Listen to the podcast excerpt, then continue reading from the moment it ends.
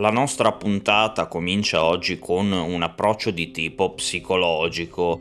Per la maggior parte del nostro tempo siamo portati ad organizzare le nostre giornate in base agli impegni, giornate che spesso saturiamo anche troppo, tanto che a volte sono talmente piene da portarci via tutte le nostre energie. Siamo ormai abituati, e aggiungo io tristemente, a vivere le nostre vite con grande frenesia, ci soffermiamo sempre meno sui dettagli e non siamo più capaci di viverlo il nostro presente. I latini utilizzavano l'espressione hic et nunc, vivere qui e ora, un atteggiamento secondo il quale l'uomo è orientato verso il presente, che è l'unica dimensione temporale con la quale può essere capace di stabilire un contatto.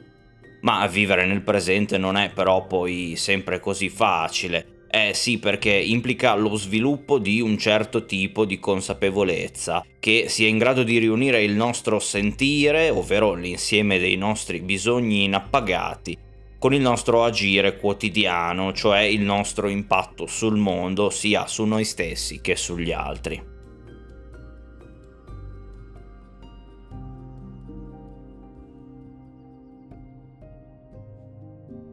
La storia di oggi parla di un calciatore che arriva a fine carriera e si trova di fronte al più classico dei dilemmi. È meglio continuare a giocare oppure smettere con la vita che hai vissuto fino a quel momento e aprire un nuovo capitolo. Chiunque si trovi ad un percorso di fine carriera, sia essa di lavoro o in questo caso sportiva, conosce il trauma di chi non sa immaginarsi il futuro. E questo è un fattore ricorrente e molto rilevante nel nostro racconto. Questo episodio è un po' la prova provata che anche in un mondo apparentemente dominato dai media e, a parere di più di qualcuno, rovinato dagli stessi media e dagli interessi economici che seguono, e stiamo parlando del calcio, la popolarità e i soldi non bastano da soli a fare la felicità. Perché poi arrivano quei momenti in cui la vita ti chiede inesorabile di fare i conti con il presente. Si lancia dal terrazzo della sede della Juve Gianluca Pessotto, ex giocatore ora dirigente, tra le mani un rosario e fuori pericolo. Fuori pericolo.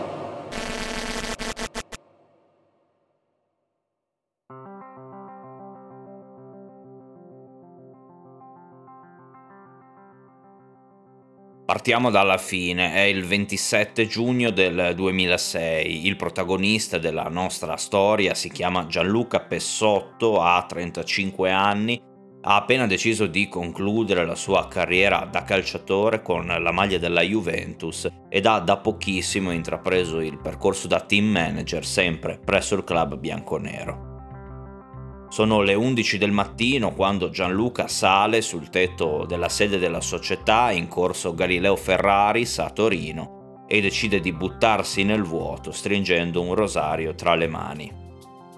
Un'Alfa Romeo rossa, quella appartenente ad un altro dirigente bianconero, Roberto Bettega, attutisce parzialmente il colpo, ma le sue condizioni sono disperate. La corsa all'ospedale alle Molinette assume i contorni di quella frenesia di cui parlavamo all'inizio, ma questa volta in gioco c'è la vita di un uomo, la vita di Gianluca, che però non è come gli altri calciatori, ha una sensibilità maggiore e un carattere diverso. Questa è la storia di una caduta, ma anche di una rinascita. Questa è la storia di Gianluca Pessotto e della sua voglia di tornare a vivere.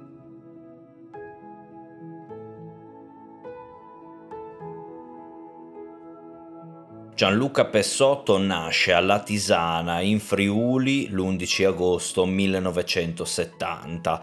Sin da piccolo dimostra di avere un brutto rapporto con le sconfitte. Quando perde contro gli amici giocando a biglie sulla spiaggia mantiene un atteggiamento imperturbabile, ma in realtà rosica da morire, tanto che si allena di nascosto per cercare di migliorarsi. È un ragazzo testardo, si innamora presto del pallone e del calcio e appena si presenta l'occasione si trasferisce a Milano ed entra nel settore giovanile del Milan.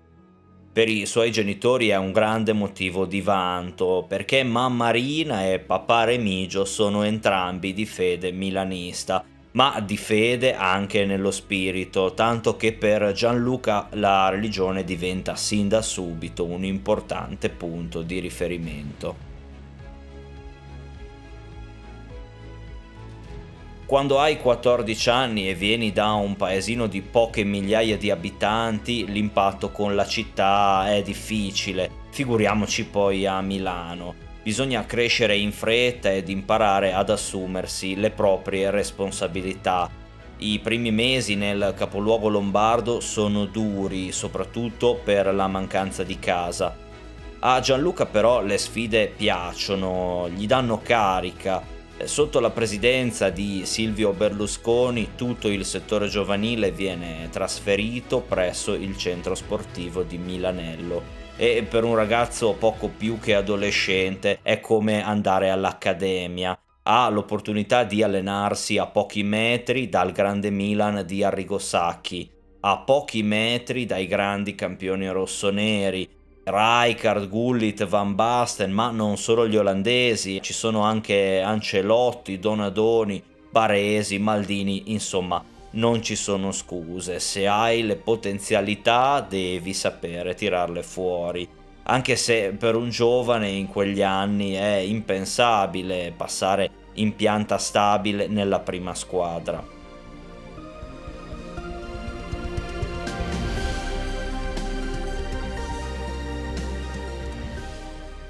Per quanto talento tu possa avere e per quanto talento ci fosse effettivamente in quella squadra giovanile, giocavano insieme a Pessotto tra gli altri Francesco Toldo, Sergio Porrini e Demetrio Albertini, ebbene per quanto talento ci fosse bisogna fare la classica gavetta. In quegli anni era normale partire dalle categorie più basse, i più forti arrivavano magari a cominciare dalla C uno, ma il percorso di Pessotto si avvia invece a partire dalla serie C due, con la maglia del Varese dove il giocatore rimarrà per tre stagioni.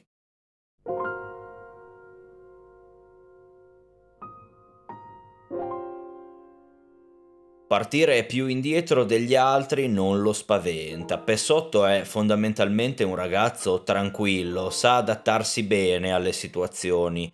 Gioca come mediano, è consapevole di non avere una grande tecnica, tira e segna poco, ma in allenamento lavora sodo, si allena bene in maniera intensa. È però uno di quei giocatori un po' timidi.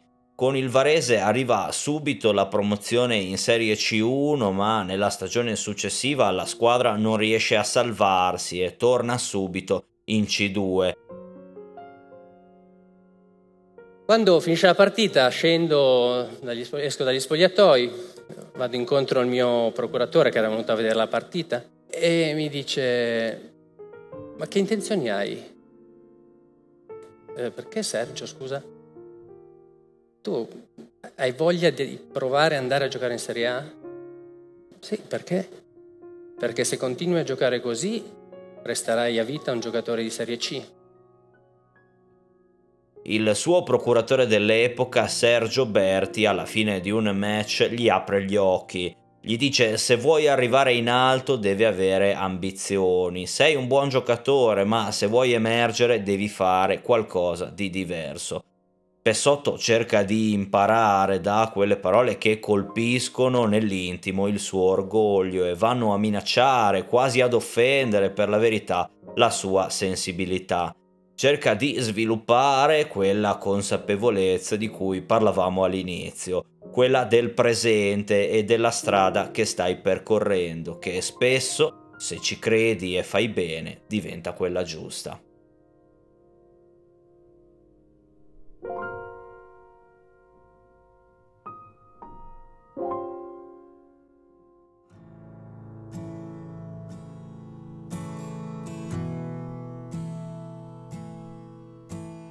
Reana è meravigliosa, è la miglior donna che potessi sposare. Gianluca Pessotto incontra l'amore della sua vita quando è ancora molto giovane. Le cose cominciano a girare per il verso giusto anche in campo. Passa in Serie C uno alla Massese e qui conduce un'esperienza positiva con una salvezza conquistata all'ultimo.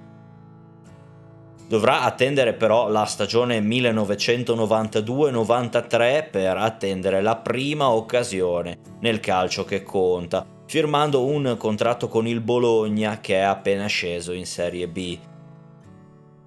Ancora una volta però c'è da soffrire.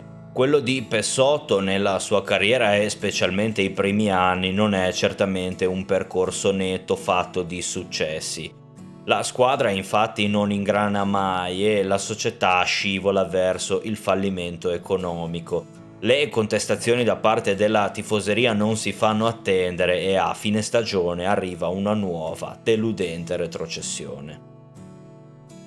L'anno successivo viene poi ingaggiato dal Verona, un'altra esperienza nella serie cadetta che segna però una tappa importante nella sua carriera, perché gli scaligeri concludono il campionato a metà classifica e Pessotto emerge come uno dei migliori dei suoi.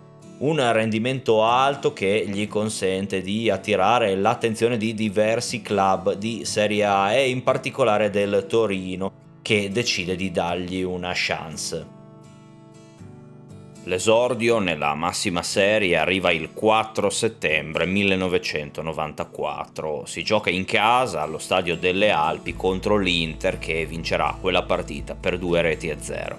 Finalmente è l'Olimpo dei grandi per Pessotto. Per il calciatore di Latisana è il coronamento di un sogno. La squadra granata è talentuosa e piena di giovani prospetti, ma nonostante questo fatica a decollare. L'allenatore Rampanti viene così esonerato dopo alcune giornate e viene sostituito da Nedo Sonetti, un decano del nostro calcio. A quel punto, un po' per intuizione, un po' per coincidenza, arriva il vero punto di svolta per la carriera di Gianluca. Il Torino ha un problema sulla fascia sinistra e Sonetti decide di provare proprio con Pessotto, un cambio di ruolo che farà la sua fortuna e del resto anche quella del Torino, perché dopo un avvio titubante i granata cominceranno ad ingranare fino a concludere quel campionato a metà classifica. Per Pessotto arriva anche la gioia del primo gol in Serie A, una rete che vale la vittoria casalinga per uno a zero contro la Fiorentina. A fine campionato il calciatore è fortemente voluto e richiesto dal tecnico della Juventus Marcello Lippi e viene così acquistato dai bianconeri per la cifra di sette miliardi di lire.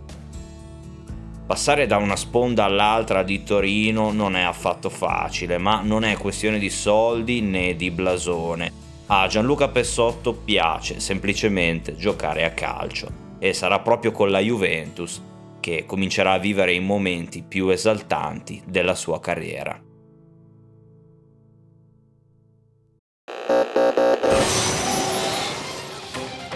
Tempi supplementari. Tempi supplementari. Perché quando il tempo sembra finito, c'è ancora qualcosa per cui giocare.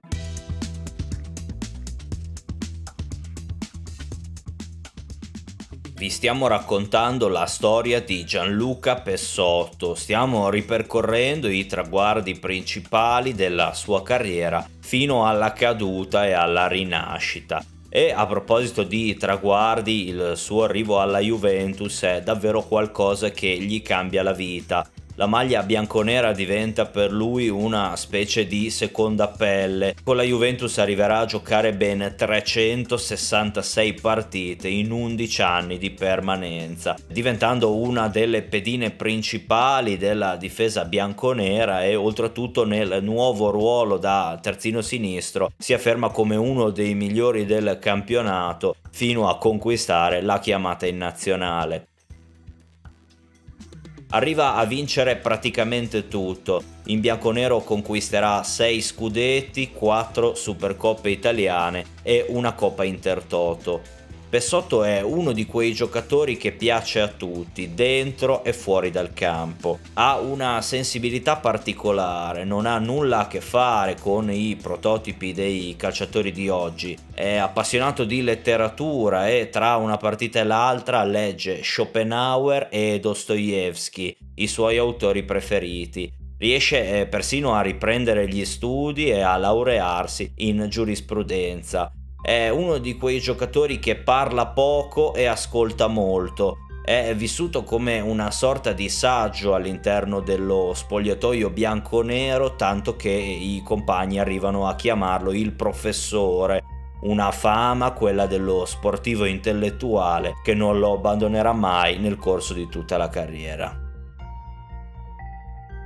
La sua vittoria più grande, la più bella, vissuta sempre con quell'entusiasmo innocente di chi fa le cose prima di tutto per passione, arriva il ventidue maggio millenovecentonovantasei.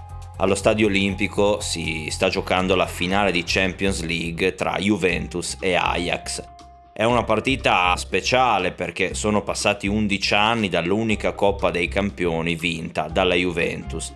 Quel successo amaro macchiato di sangue allo stadio Heysel, dove prima della partita si era consumato il dramma.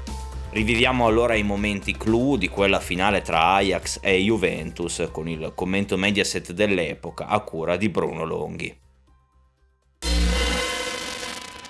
Stiamo a vedere dunque, tutto è pronto. Stadio Olimpico Roma, quarantunesima finale, partiti! Attenzione, c'è un po' di imprecisione, Ravanelli, Ravanelli, attenzione, attenzione, gol, gol! Gol!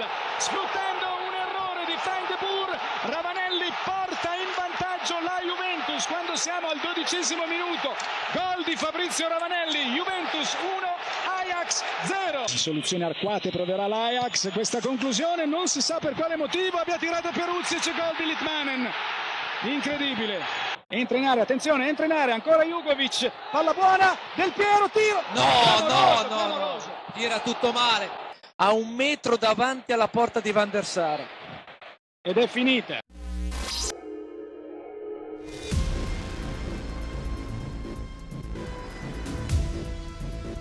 Al termine dei novanta minuti regolamentari la partita è in equilibrio sul punteggio di uno a uno e anche i tempi supplementari si risolvono in totale parità.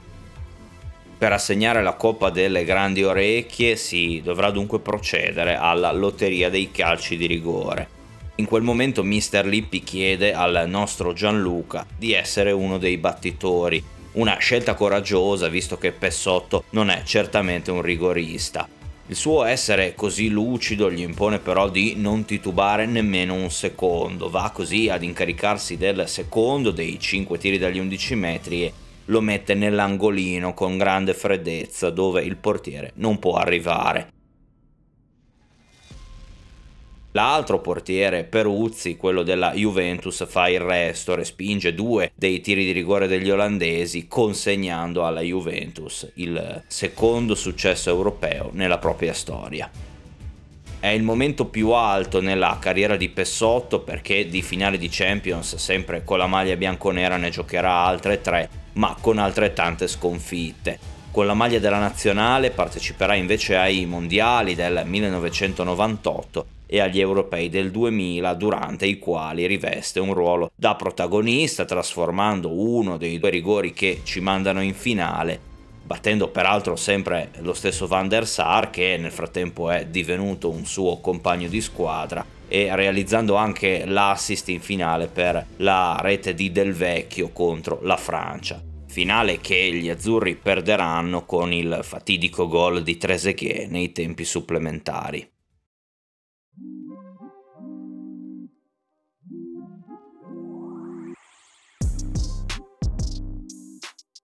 Durante la sua lunga militanza in bianconero non mancano le polemiche arbitrali e gli scandali mediatici che ruotano attorno all'orbita Juventus. Del resto sono quelli gli anni del famoso contatto tra Ronaldo e Juliano, contatto che accende ulteriormente la storica rivalità con l'Inter.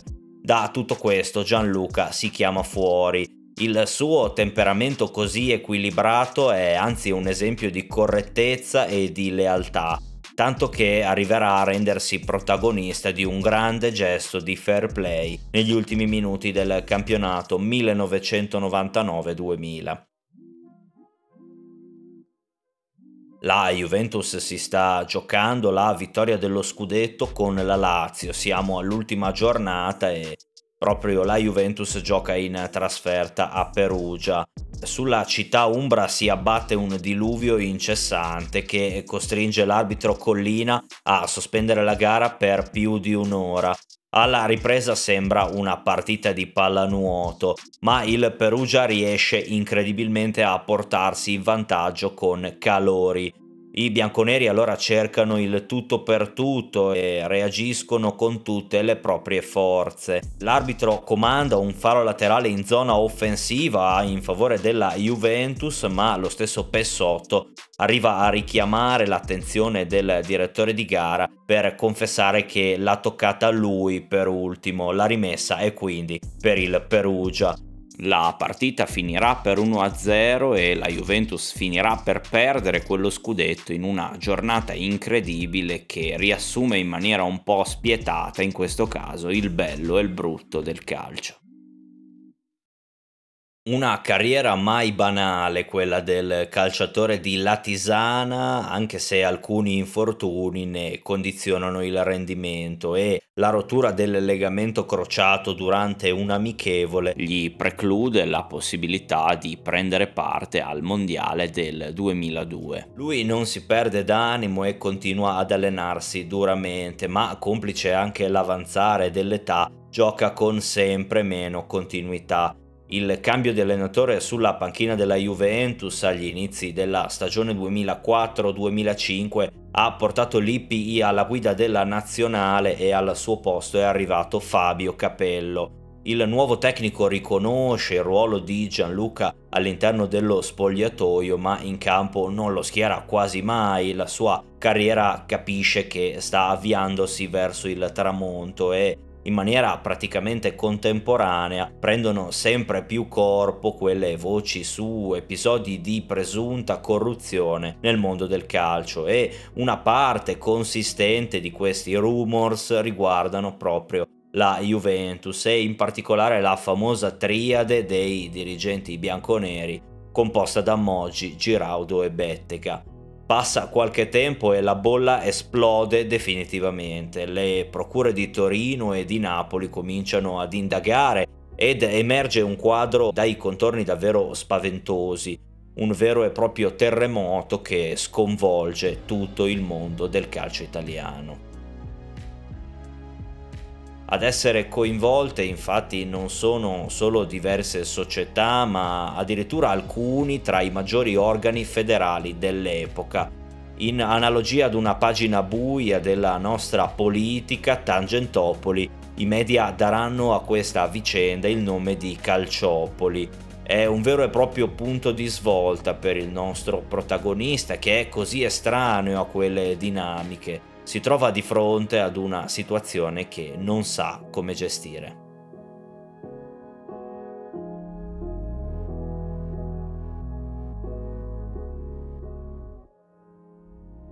Lo scandalo di Calciopoli è sicuramente una componente che in qualche modo mette a soqquadro la sua sensibilità, ma questo fatto da solo evidentemente non basta. In Gianluca è cambiato qualcosa. La lucidità che lo ha sempre contraddistinto nel corso di tutta la carriera lascia sempre più posto alle debolezze e alle fragilità. La scelta di smettere con il calcio giocato incombe da un momento all'altro ed è difficile per un calciatore farsi trovare pronti, specialmente per lui che il calcio lo ha sempre vissuto come una passione prima che come un modo per guadagnarsi da vivere. La Juventus gli apre da subito le porte della società e gli propone il ruolo di team manager, il più vicino al campo, ma per quanto vicino è sempre fuori dal rettangolo verde, è qualcosa di diverso. La strada per una sua carriera nella dirigenza sembra però la naturale prosecuzione di quanto ha sempre dimostrato dentro al campo. Così Gianluca si fa coraggio e decide di accettare. In apparenza è soddisfatto, sembra contento per questo nuovo ruolo, ma in realtà c'è qualcosa che da dentro lo sta logorando lentamente. Qualcosa che è difficile spiegare a parole, qualcosa che ti porta a vedere tutto buio, a dubitare di ogni cosa, a sentirti al centro di una trappola. Se vogliamo dargli un nome, un'etichetta, potremmo chiamarla crisi personale o ancora più esplicitamente depressione. Spesso commettiamo l'errore di pensare che possa non esistere nel mondo del calcio. Invece si arriva a quel ventisette giugno del duemilasei, quel giorno che abbiamo menzionato all'inizio. Per noi è un punto di partenza, ma in un certo senso anche un punto di arrivo. Si arriva a quel giorno senza che nessuno abbia capito veramente che cosa stia tormentando il nostro protagonista.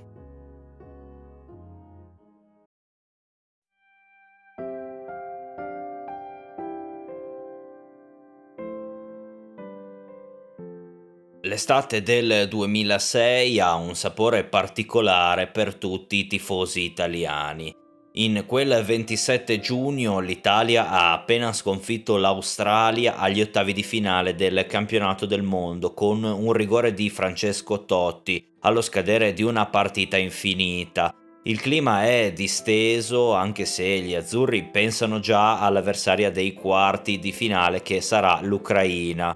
È in corso la conferenza stampa alla presenza del nostro capitano Fabio Cannavaro, quando si viene ad apprendere del tragico gesto del suo amico e compagno di squadra. Avanza, che pare che Pessotto sia caduto da una finestra, qualcosa del genere. Comunque non è... andiamo avanti intanto con le nostre, poi vediamo. Nicita e poi Variale. Pessotto, giocatore Pessotto, sì.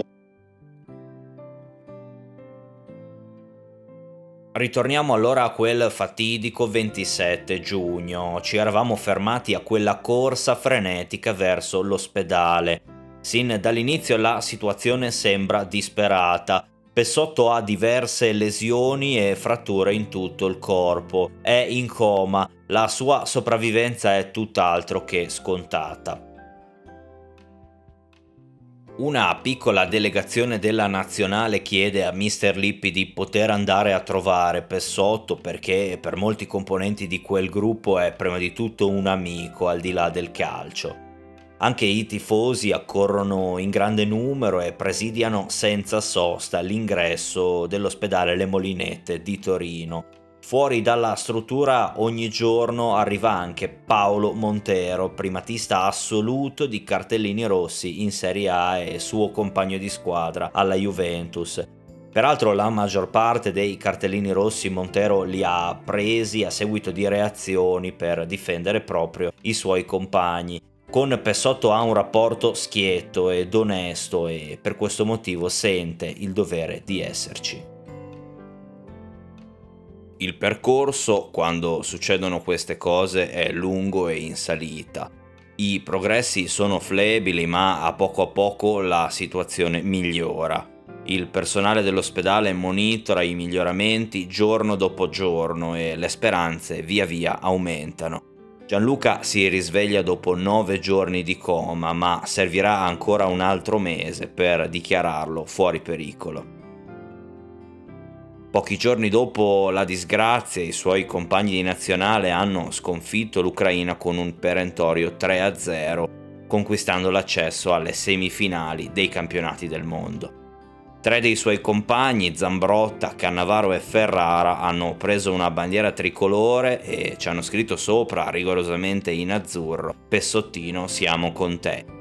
Diminutivo che non è un caso, perché anche quel nomignolo che gli davano di professore veniva spesso storpiato in professorino anche prima di quell'incidente.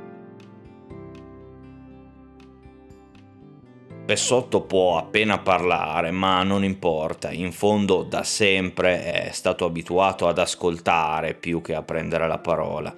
Qualcuno tra i medici gli dice proprio che è stato un incidente. Deve passare altro tempo prima di potergli dire com'è andata davvero, e quando lo viene ad imparare Gianluca è incredulo. Non mangia niente per alcuni giorni, fatica veramente tanto a prendere coscienza del suo gesto. È in quel momento che il suo essere così taciturno e pensieroso si esprime alla massima potenza.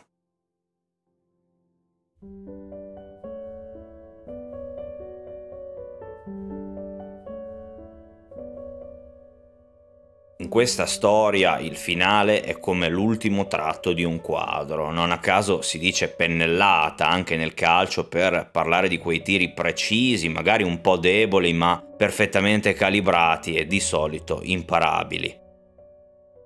La prospettiva di Gianluca Pessotto cambia istantaneamente alla vista delle sue due figlie e della moglie Reana, l'amore di una vita. Anche se non sa spiegarsi bene che cosa lo abbia portato a compiere quel gesto, si sente grato nei confronti della vita e, come dice lui stesso, capisce di avere ancora una missione da compiere su questa terra.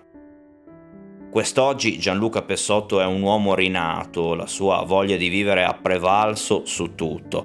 Un risultato che è il frutto di un lungo percorso di riabilitazione fisica e psicologica durata per anni.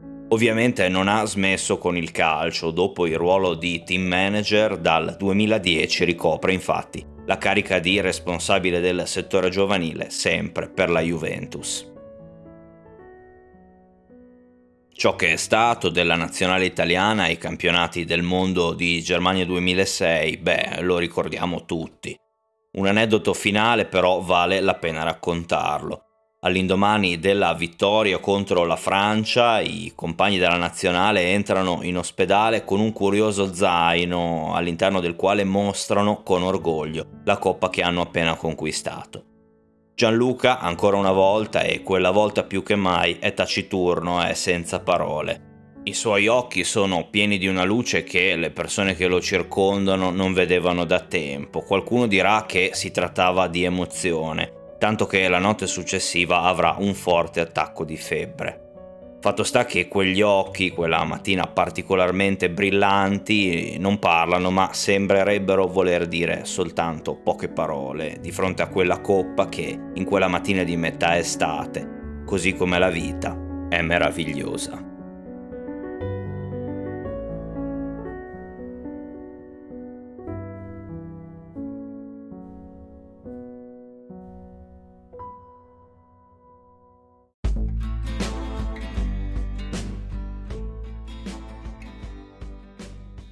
Potete riascoltare i nostri podcast attraverso il contatto di Canale Europa Sport.